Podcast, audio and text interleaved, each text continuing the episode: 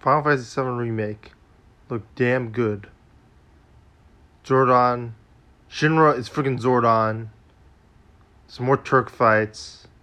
There's a freaking pull up mini game like it's freaking Yakuza.